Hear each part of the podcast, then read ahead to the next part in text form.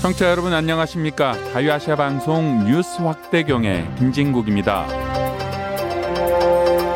북한이 러시아를 위해 우크라이나 전쟁에 의용군을 파견할 수 있다는 보도가 러시아 친정부 성향 매체에서 나왔습니다. 지난해 2월 말 우크라이나를 침공한 러시아가 1년 넘게 이어지고 있는 전쟁을 감당하기 위해 북한에도 손을 내밀고 있다라는 분석입니다. 한편 전쟁 물자의 소진 위기에 몰린 러시아의 군 전력이 북한보다도 약해졌다라는 분석도 나왔습니다. 오늘 뉴스 확대경에서 자세하게 살펴봅니다. 최신 지구촌의 군사 소식 한국 자주국방 네트워크 이루 사무국장과 살펴봅니다. 네, 이번 주 소식은 육군 대국인 러시아의 군사력이 북한 육군보다 약해지고 있다는 내용입니다. 우크라이나 전쟁에서 엄청난 숫자의 전차와 장갑차를 잃은 러시아가 3월 29일 날 반영 매체들을 통해서 이제 막 생산된 최신의 첨단 전차들을 수백 대를 전선으로 보낸다. 이렇게 발표를 했습니다. 그래서 러시아에서 아니 지금 정상적인 군수 공장이 돌아가고 있는 곳이 없는데 어떻게 이게 가능한가 해서 봤더니 전선에 막상 도착한 전차들을 보니까 이제 북한군도 2선급 보조 장비로 쓰고 있는 T-54와 T-55 북한에서는 이제 중국제 복제품이 들어갔기 때문에 59식 전차라고 부르는 전차들인데 1950년대에 생산된 그런 전차들이었습니다. 북한군은 러시아의 T-72를 모방한 선군호 전차, 그리고 T-62를 모방으로 모방했던 천마호 전차, 그리고 그 천마호를 개량한 폭풍호 전차 이런 것들을 운영하고 있는데요. 러시아에서는 T-72는 최신 개량형도 조금 이제 보조 전력으로 운용이 되고 있고 T-62는 30년 전에 다 퇴역을 했습니다. 그런데 러시아가 전차 소모가 워낙 많다 보니까 전차를 복원을 해야 되는데 서방의 제재로 인해서 신형 전차 생산과 복원이 어려워지면서 T-62를 꺼내오기 시작했고 이제 T-62도 버거우니까 T-54나 55를 갖다 쓰면서 북한보다 더 낙구된 전차 전력을 쓰기 시작한 겁니다. 그런데 더 재밌는 것은 여기서 한술 더 떠서 지즈3라는 2차 세계대전 당시에 썼던 76.2mm 야포하고 하추사 다연장 로켓도 러시아군이 쓰기 시작했다는 것인데 이 지즈3는 연포, 포격전 때 북한이 해안포로 썼던 그 구형포입니다. 굉장히 낡아서 명중률을 기대할 수 없는 그런 포인데 이런 것들을 지금 가져다 쓸 정도로 러시아 상황이 좋지 않다라는 것입니다. 러시아가 이런 구형들을 갖다 쓰는 거는 서방 제재 때문에 외부에서 부품 수급이 어려운 점도 있는데 무기산 예산으로 100억 원을 주면은 그 중에 70억 원에서 80억 원은 중간에서 관리자들이 횡령한다. 그런 말이 있을 정도로 고질적인 러시아의 비리 문제 때문입니다.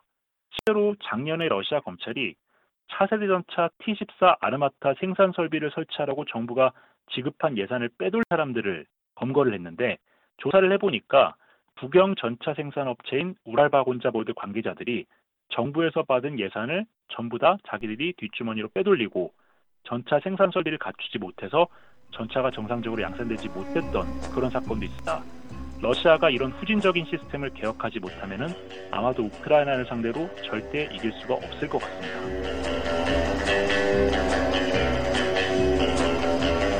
러시아가 우크라이나에서 노획한 미국과 서방의 무기를 이란에 제공했다라는 보도가 있었는데요. 이거 사실입니까? 또 러시아가 만약에 이란에도 줬으면 북한에도 줄 수 있는 거 아닐까요? 네, 이미 러시아하고 이란은 이런 거래를 우크라이나 전쟁 이전부터 계속 해왔습니다. 그래서 근데 우크라이나 전쟁 이후에 러시아가 다급해지니까 이란에서 각종 무기를 수입을 하고 또 이제 자기들이 가지고 있는 첨단 무기하고 노획한 무기들을 이란에 공급하는 그런 무기 거래가 굉장히 급증했는데요. 실제로 이란과 러시아를 오가는 화물기들이 운행이 굉장히 늘어났고요. 이란과 러시아 사이에 있는 카스피해에서 선박들이 오고 가는 것도 굉장히 늘어났습니다. 그래서 지금 서방 정보 당국이 보고 있는 것은 러시아가 개전 초기에 대량으로 노획했던 재블린 대전차 미사일 그리고 엔로라는 대전차 미사일 이런 것들을 이란에 연구용으로 제공했다 이렇게 보고 있는데요. 사실 이란은 그 무기 reverse engineering이라고 해서 무기 역설계에서 정말 세계적으로 유명한 나라입니다. 근데 역설계를 해서 복제품을 만들더라도 성능이 굉장히 떨어진다 이런 평가들이 많았는데 이란에서 최근에 미국에서 개발한 헬파이어 대전차 미사일 AGM-114를 그대로 복제한 가엠-114라는 모델을 만들어서 공개를 하기도 했고요. 그리고 이란이 그런 그 reverse engineering 제품을 만들었을 때 북한에 이것을 넘길 것이냐 이런 궁금증을 가진 분들이 많은데 실제로 그런 사례들이 있습니다. 음. 예를 들어서 북한 해군이 가지고 있는 농어급이라는 미사일 고속정이 있습니다. 약간 스텔스 형상을 한 신형 미사일 고속정인데 여기에 우리나라 한국 해군과 똑같은 76mm 함포가 탑재되어 있는 것을 보고 우리 해군 관계자들이 깜짝 놀랐던 적이 있었습니다. 이것을 정보당국이 추적을 해보니까 이란이 이탈리아 오토메라라는 회사에서 Super Rapid라는 76mm 함포, 그러니까 한국 해군이 쓰고 있는 동일한 함포가 있었는데 그것을 갖고 와서 이것을 역설계해서 파제르 27이라는 함포를 만들었고 북한이 그것을 수입해서 농업급에 장착한 것으로 확인이 됐습니다. 그리고 또 한 가지 북한이 국제 무기 시장에 피닉스 4M이라고 해서 대전차 미사일을 내놨는데요. 이것은 북한 내부에서 불세 4형이라고 불리는 미사일입니다. 그런데 이 미사일도 생긴 것이 어디서 많이 봤다 싶어서 전문가들이 조사를 해보니까 이란이 러시아제 코넷이라는 대전차 미사일을 델라비에라는 복제품으로 만들었는데 그거를 북한이 가져가서 이것을 역설계해서 불세포라는 복제품을 만들었다. 이렇게 밝혀졌습니다. 이런 것들을 보면은 북한과 이란은 오래전부터 이런 무기 기술 관련된 거래를 굉장히 많이 해왔고 이번에 이란이 러시아로부터 서방제 무기 그리고 러시아제 첨단 무기를 대거 받았기 때문에 이것들을 이용해서 이거, 이런 기술들을 북한으로 넘겨주고 그리고 또 북한 역시도 이것들을 이용해서 신무기를 개발하고 생산할 가능성이 충분히 있다. 이렇게 볼 수 있습니다. 북한은 유엔의 대북 제재 때문에 북한과의 어떤 거래들은 굉장히 통제가 되어 있고 특히나 이런 군사 아, 관련 또 첨단 군사 관련은 그 국제사회의 법을 어기는 행위인데 있을 수 있다는 거군요. 어, 우려가 됩니다. 자, 이 밖에 한반도 가까이 있는 중국의 어떤 군사 기지에서 주목할 만한 움직임이 있다고요. 최근에 북한과 굉장히 가까운 중국 랴오닝성 지역에서 중국군의 특이한 움직임이 감지가 됐습니다. 2월 28일 날 중국 해군의 최대 군사시설 중 하나죠. 랴오닝성 다렌에 있는 다렌 조선소에서 중국 해군 최초의 항공모함 랴오닝함이 대대적인 개조공사에 들어갔습니다. 그런데 전문가들이 봤을 때 이 랴오닝함이 개조공사를 받았던 것이 2018년에서 2019년 불과 3년 반밖에 안 됐기 때문에 3년 반 만에 이렇게 또 개조 작업에 왜 들어가느냐 이런 궁금증을 좀 많이 가졌었는데요. 근데 이 개조 공사를 하는 사진들을 보니까 레이더 일부가 철거가 되고 안테나가 일부가 철거가 되고 가판 전체를 갈아엎을 것 같은 그런 공사 준비 정황들이 좀 식별이 되고 있습니다. 그래서 현지 소식통들을 통해서 이 작업을 담당하고 있는 중국 선박 중공업 집단 중선중공이라고 하는데 이 중선중공 측에 확인을 해보니까 이번 공사를 통해서 연료 계통을 교체하고 비행갑판을 교체하고 이런 작업들을 한다. 이런 답변을 받았습니다. 이 말인 즉슨 이 야오닝이 비행갑판을 교체하고 새로운 전투기를 운용할 수 있다라는 것인데 전문가들은 이 항공모함에서 FC-31 그리고 J-15B라는 신형 전투기를 운용할 수 있다. 그런 관측들을 내놓고 있습니다. 최근에 중국이 작년 말부터 올해 1월까지 해서 해군 항공대가 보유하고 있는 700여, 700여 대의 각종 전술기 가운데 300대 정도를 공군으로 이관을 했습니다. 그리고 이 300대 비어있는 이 공백을 오로지 항공모함에서만 운용하는 신형 전투기로 대체를 한다. 이렇게 획득 사업을 발표를 하고 신형 전투기들을 도입을 하고 있는데요. 제가 지난번에 소개해드렸던 산둥반도 지역의 찌다오자오 공군기지 건설 부지 그거 외에도 추가적으로 여기서 140, 140km 떨어져 있는 곳에 또 공군기지가 건설 중인 것을 확인을 했습니다. 그 중국이 산둥반도, 랴오닝 이 지역의 대대적인 공군기지를 확충을 하고 항공모함 개조 작업에 들어가고 있는 것은 그동안 중국의 항공모함 전력은 미국과의 충돌 그리고 대만과의 충돌을 대비해서 남중국해에 집중적으로 배치될 것이다. 이런 관측들을 깨고 중국이 이런 항모 전력들을 산둥반도와 랴오닝 지역에 집중적으로 운용할 것이다. 이것을 보여주는 것인데요. 이것은 아무래도 한반도의 안보와 직접적으로 연관되어 있는 것이기 때문에 중국 해군 그리고 중국 해군 북해함대와 이 항모 전력의 움직임에 대해서 한미 연합 당국의 면밀한 관찰과 감시가 필요해 보입니다. You're listening to Radio Free Asia's News 확대경 from the U.S. capital, Washington, D.C.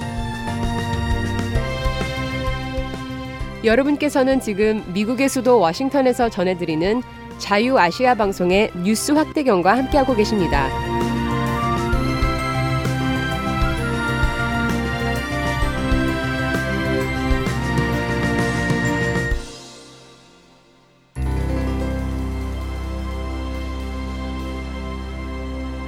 미국 재무부는 3월 30일 러시아에 북한 무기를 판매하려고 시도한 슬로바키아 국적의 남성을 제재 명단에 올렸다고 발표했습니다. 미국 재무부에 따르면 슬로바키아 국적의 아쇼트 무크르티 체프는 지난해 말부터 올해 초까지 북한의 관리들과 함께 20여 종의 북한 무기 및 군수품을 러시아에 판매하려 시도한 혐의를 받고 있습니다.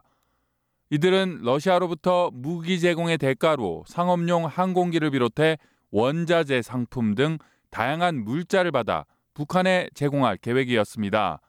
제닛 앨렌 재무장관은 성명에서 러시아는 우크라이나 침공 이후 9천 점 이상 중대형 군사 장비에 손실을 봤다며 다자 제재와 수출 통제 덕분에 블라디미르 푸틴 러시아 대통령은 이들을 대체하는데 점점 어려움을 겪고 있다고 밝혔습니다. 그는 이어 이번 사례와 같이 개인이 중개하는 무기 거래는 푸틴이 이란과 북한 같은 나라를 군수 공급의 마지막 도피처로 보고 있다는 증명이라고 강조했습니다. 재무부 제재 대상에 포함되면 대상자의 미국 내 자산은 동결되며 미국 내 기업과 개인의 거래 역시 전면 중단됩니다. 동남아시아 지역에서 러시아 무기 판매가 급감하면서 한국이 그 반사 이익을 톡톡히 누리게 됐다는 외신 평가가 나왔습니다. 한국의 자주국방 네트워크 이루 사무국장과 함께 살펴봅니다. 네, 요즘 한국 언론 자주 보시는 분들은 K방산, K방산 이런 이야기를 많이 들어보셨을 겁니다. 그만큼 한국의 무기 체계들이 세계적으로 성능을 인정을 받으면서 수출이 많아지고 있다는 것이에요. 최근에 한국 언론에 보도된 무기 수출은 폴란드라든가 이런 동유럽 국가들을 주로 그 보도가 되고 있는데 최근에 인도의 유력 외교관 출신 인사가 한국이 유럽에 이어서 동남아시아까지 무기 시장을 휩쓸고 있다. 이런 글을 기고를 했습니다. 이 글을 쓴 사람은 그루짓 싱이라고 하는 전 독일 주재 인도 대사인데요. 이 사람은 독일에서도 대사를 했고 인도네시아 대사와 아세안 대사도 임했던 아세안 그러니까 동남아시아 전문가입니다. 이 사람이 3월 19일 Eurasian Times라는 매체에 한국에 가려진 인도의 Act East 정책이라는 글을 썼습니다. 이 Act East 정책이라는 것은 지금 나렌드라 모디 인도 총리가 국가 전략 차원에서 추진하고 있는 전략인데요. 동남아시아 지역에 진출해서 무기를 대량으로 수출하고 영향력을 확대해서 그것을 바탕으로 중국을 견제하는 것이 이 목표입니다. 그런데 인도가 이렇게 대량으로 무기를 수출해서 동남아시아 시장을 장악하려고 했는데 그 시장을 한국이 먼저 먹어보면서 모디 총리의 국가 전략이 타격을 받고 있다라는 것이 이 글의 핵심입니다. 실제로 동남아시아 지역은 주로 미국과 유럽의 중고 무기라든가 러시아제 무기들을 사용해 왔는데 최근에 미국과 유럽이 우크라이나 전쟁에 휘말리면서 무기고가 거의 바닥이 나서 수출을 못하고 있고요. 러시아가 제재를 하면서 동남아시아 무기 동남, 동남아시아 국가들이 무기를 공급받을 수 있는 공급처를 잃게 됐습니다. 이 틈을 인도가 파고들려고 했는데 한국이 여기를 재빠르게 장악을 했습니다.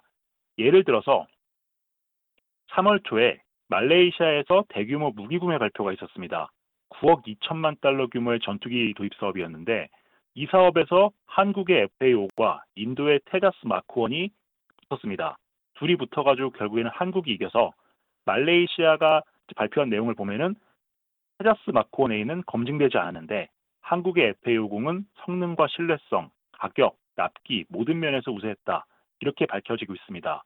이러한 현상은 최근에 영국의 이코노미스트지, 그 다음에 스웨덴 스톡홀름 국제평화연구소 분석에서도 나왔는데 한국산 무기는 다른 나라보다 상대적으로 무기 가격이 싸고 품질도 좋고 무기를 살 때 구매자가 돈이 없으면 대출도 해주고 계약 후 몇 년씩 걸리는 다른 나라 무기랑 다르게 계약하고 나서 몇 달이면 무기를 납품한다.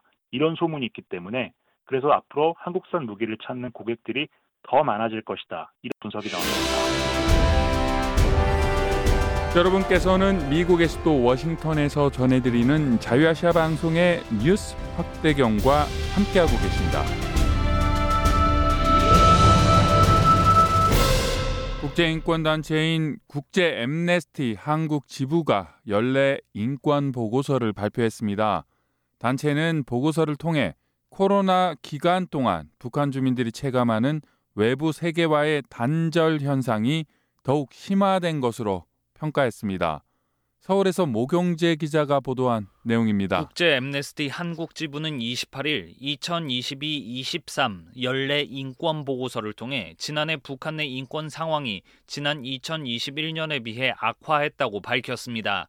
엠네스티는 북한 당국이 지속적으로 미사일을 발사하는 한편 북한 주민들의 인권 존중과 보호 조치는 취하지 않아 다양한 부문에서 인권 침해가 발생했다고 밝혔습니다.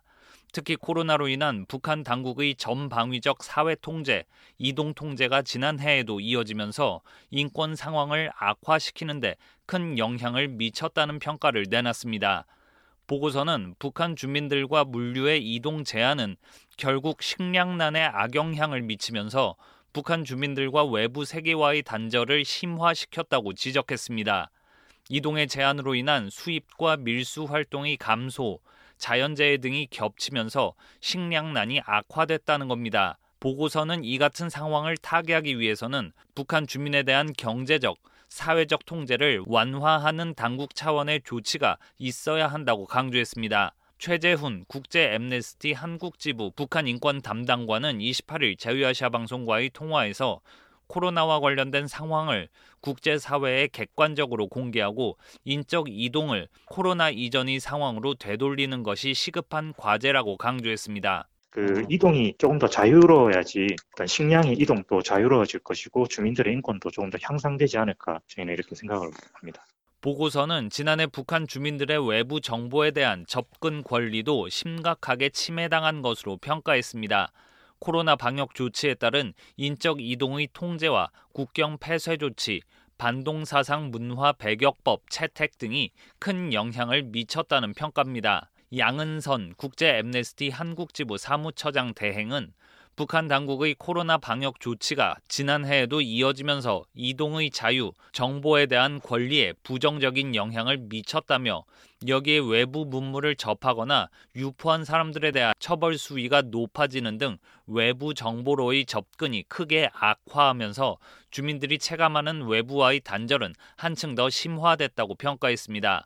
북한 주민들의 경우 여전히 코로나 감염의 위협에 노출돼 있다는 점도 지적했습니다. 북한 주민들에 대한 왁진 접종이 제대로 이루어졌는지 아직 확인되지 않았다는 겁니다. 보고서는 2,500만 명에 달하는 인구가 코로나로 인한 심각한 위험에 마주했다며 북한 당국은 지난 8월 코로나 종식을 주장했으나 코로나 감염 의심 사례는 계속해서 나타났다고 지적했습니다. 국제 엠네스티는 북한의 정치범 수용소, 관리소에 대해서는 최소 4개가 운영되고 있으며 여기에 최대 12만 명의 주민들이 수감된 것으로 추정했습니다. 북한 구금 시설 내 수감자들에 대한 처우가 다소 개선되고 공개 처형의 경우 줄어드는 경향을 보인다는 평가도 내놨습니다. 다만 이 같은 현상을 의미 있는 인권 개선으로 보기는 어렵다는 평가입니다. 최재훈 국제 엠네스티 한국지부 북한인권 담당관입니다. 공개 처형의 감소가 결코 북한 내부에서의 처형 감소라고 생각하진 않는데요. 북한 구금 시설 내 비공개 처형 그리고 비사법적 처형이 증가했다는 어, 사실을 우리는 탈북인 증언을 통해서 확인할 수 있었습니다. 국제 엠네스티 한국 지부가 이날 발표한 연례 인권 보고서에는 한국과 북한을 포함한 156개국의 지난해 인권 현황에 대한 포괄적인 분석이 담겨 있습니다. 국제 엠네스티는 지난 1961년 설립된 국제 비정부 기구로 전 세계 160개국 이상 천만여 명의 회원과 지지자들이 함께하는 인권 단체입니다. 한국 지부의 경우 지난 1972년 창립돼 한국의 민주화 운동에 참여한 바 있습니다. 서울에서 RFA 자유아시아 방송 목용재입니다. 자유아시아 방송의 뉴스 확대경 북소리 라디오 오늘 순서는 여기까지입니다. 지금까지 진행의 김진국입니다. 청취해 주셔서 고맙습니다.